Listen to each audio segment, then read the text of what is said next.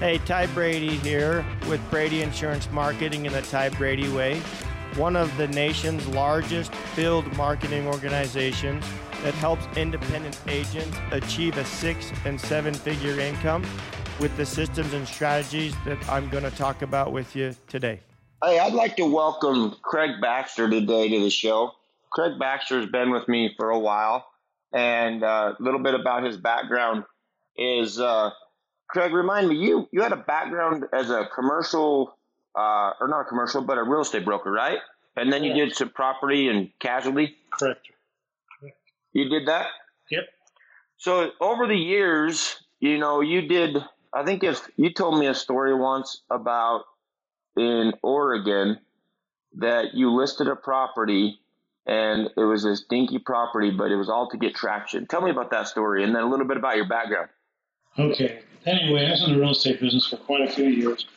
I developed, sold, listed, whatever, and I was a broker. But anyway, one of my clients listed a little teeny house that was on a lot that was too small in southeast Portland. And in those days, it was priced at, I don't know, 19000 or something. And the phone rang on that all the time. And I had salesmen who would say, I'm not answering that damn telephone. And guess what? The ones that answered went down, met people, and sold houses. Not that one. We finally sold it. But that stupid little house got more action than anything we ever had. Yeah, that was one of the stories I remembered that you told me.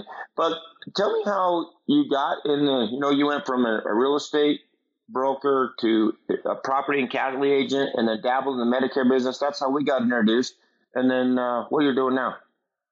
Medicare, Medicare? Medicare, and retire. You retire?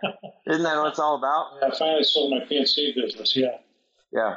But anyway, yeah, I was a broker in Oregon for about 16 years. And the reason I changed was back in uh, the late 70s and early 80s, we had interest rates that were like uh, 19, 20%. Mm-hmm. And all my construction loans were prime plus two and a half. Woo! So after about four years of that, my coffers were drained, and I came here and got into PNC. Yeah. You know, you're starting to see some of that today. I have I'm having mortgage mortgage people reach out to me, real estate agents saying, "Hey, you know, things were good, but now they're starting to get a little scared." And they're like, "Well, tell me about what you do because our industry's thriving." I mean, we're you're, it is. I mean, people are still retired. People still need their health insurance. We talk a lot about uh, people will spend their last dollar to stay alive one more day, and it's so true.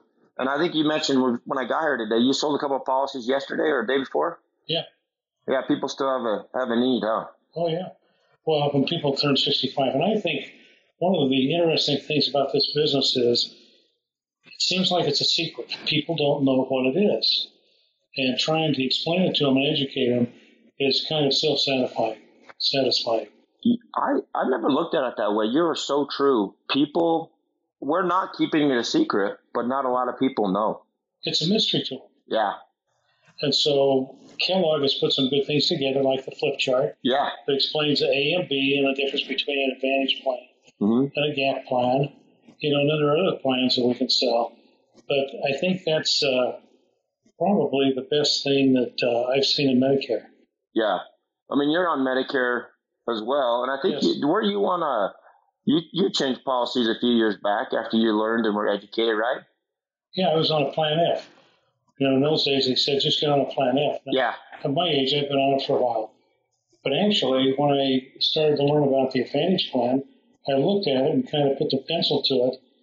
And even with my knee operations and that sort of thing, I think over the years I would have saved eight, ten thousand dollars had I been on an advantage plan, even though I paid the deductibles and all that stuff. Yeah. So I changed, and I've been very happy with it. Yeah. I have clients who are very happy with it. Well, you would have you would have got on Medicare before Advantage plans were even around, right? Because you Yes. know Medicare Advantage plans came out in early 2007, 2008. So yeah, you were on it long before. Yeah, you were one like you know Ron Kellogg when he talked about you know when he was with bankers, he's like that's what they sold supplements. Yeah, that's it. That's Yeah. all I had. So I bought the big enchilada F that you can't buy anymore, right? Yeah. Well, people the people that you know people that are born before or were on Medicare prior to 2010 can, but people after Right. that cannot. Yeah, you're right. to me, they didn't make any sense anyway. People get so confused, don't they? You know, when I was in the real estate business, I probably had 30 agents and, you know, people who worked for me. And I had a group plan through uh, Kaiser. Yeah. And when I found out I paid for all of it for everybody, they didn't appreciate it. Oh wow. It's free. So finally I said, you guys get to pay 20%. And they kind of realized that they had a benefit. Yeah, they're like, hey, I actually appreciate it. Well, when it when they don't comprehend or see that it's coming or where that money's coming from, they have a tendency to forget, right? Right. That's unfortunate. Yeah. So you sold your PNC book. Uh, you cashed out. Um, I, you know, you told me you're looking to make a big move. Now you're you're moving. You're moving from uh, Salt Lake to Nevada, huh? Yeah. Wow. Happening soon. A couple of weeks. Couple of weeks.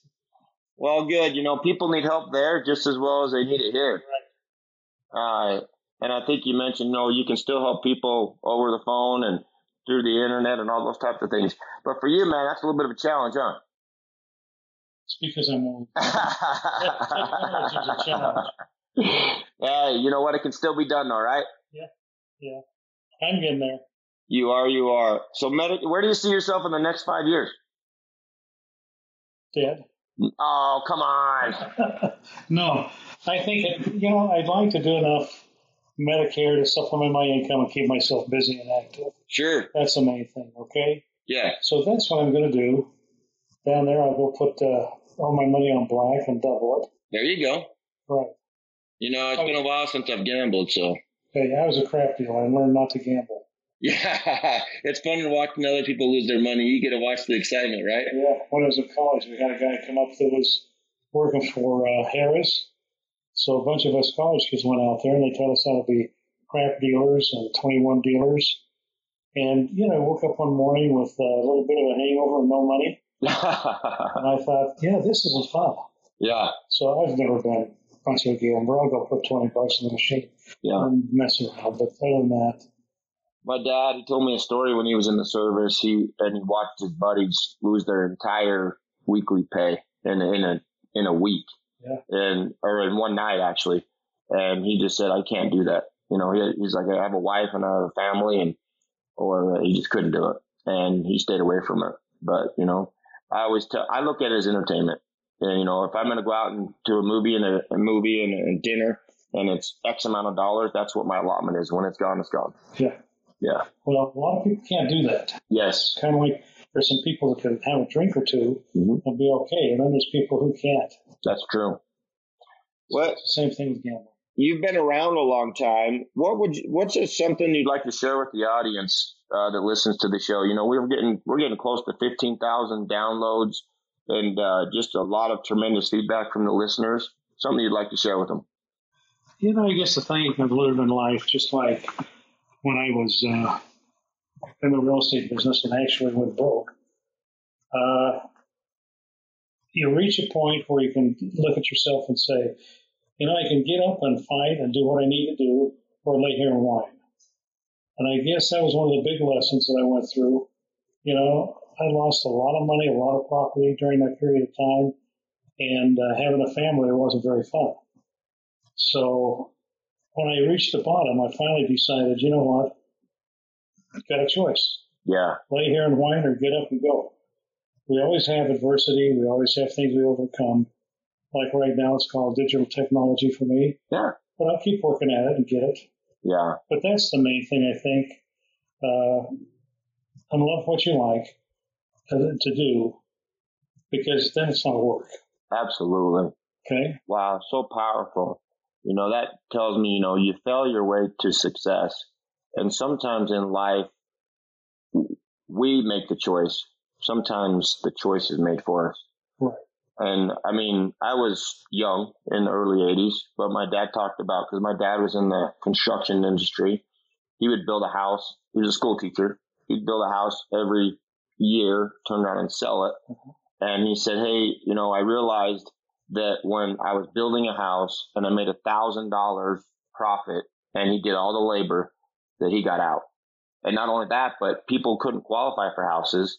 And if they did, it was rough. And so when he sat on a house, he's like, his profit was gone. Yeah. So that's when he took a job and and that's you know worked as a maintenance tech for chief engineer for years, and that's what I remember.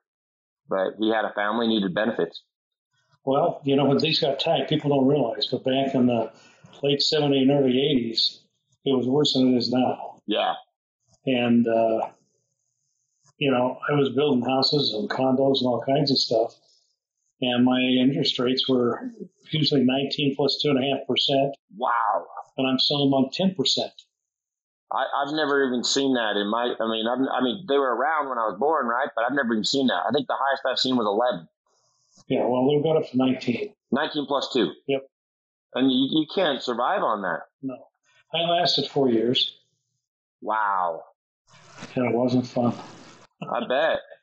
But everything in life's a lesson. Sure it is. You can either learn from it or lay down.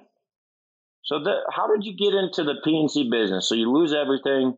How did you get in the PNC You know, property and casualty? I'd come back to Utah and I had a friend here, and my mother in law says, You ought to go to work for Allstate. She worked for Allstate Ah, back in Illinois, so that was my connection uh huh. to get into that business. So after that, you got in the property and casualty industry, and that's how you raised your kids, your family, recovered from everything, gave you a gave you a platform.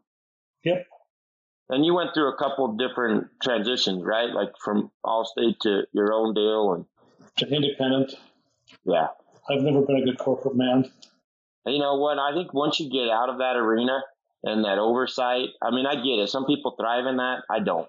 I don't need anyone telling me what I, you know, where I need to be at what time or quotas or anything like that. Yeah, I didn't. I didn't. I didn't like the corporate world. Yeah. How long did you last in the corporate world? But when I got out of college, I went to work for American Oil Company, Okay. which was Standard of Indiana, and that's what transformed me to Portland. And I did that for three or four years, Uh huh. and found out I didn't like the corporate thing. And went into real estate. Yeah. Wow. Craig, it has been a pleasure to interview you today. Interview you today. Any last thoughts you'd like to share with the audience before we close it out here? I think the one thing is just don't give up. Challenges are there for a reason. You know, I say all the time, things happen for us, not to us. And we don't always know why that is. Usually it's after, you know, a few years and you're like, wow, that's what happened. I know I wouldn't be where I'm at today if, if the rug wasn't pulled out from underneath me. Yep. Well, Ty, you've come a long ways. I met you just when you started in the business, Yeah. and you've come a long ways. Yeah. And you're very knowledgeable about the products and that sort of thing. And I admire you. I sure love the mentors I've had and the friendships I've been able to make, and that's really what it's about. As always, share, like, and subscribe, and we'll see you on the next one. Thanks, Ty. Thank you for listening to another episode of the Ty Brady Way. As always, share, like, and subscribe. Um, go to Instagram at ty.r.brady. And as always, love hearing from you. And let me know what you want to learn on the show or what you'd like me to bring up on the show. Thanks. You can find the Ty Brady Way on Instagram as well as Facebook. To stay connected with giveaways and Ty himself, go ahead and follow at ty.r.brady on Instagram as well as Facebook. This podcast was recorded, edited, and produced by Whitney Face Media Marketing. The theme music is an excerpt from Hot Chicken of the Woods by Isaac Joel.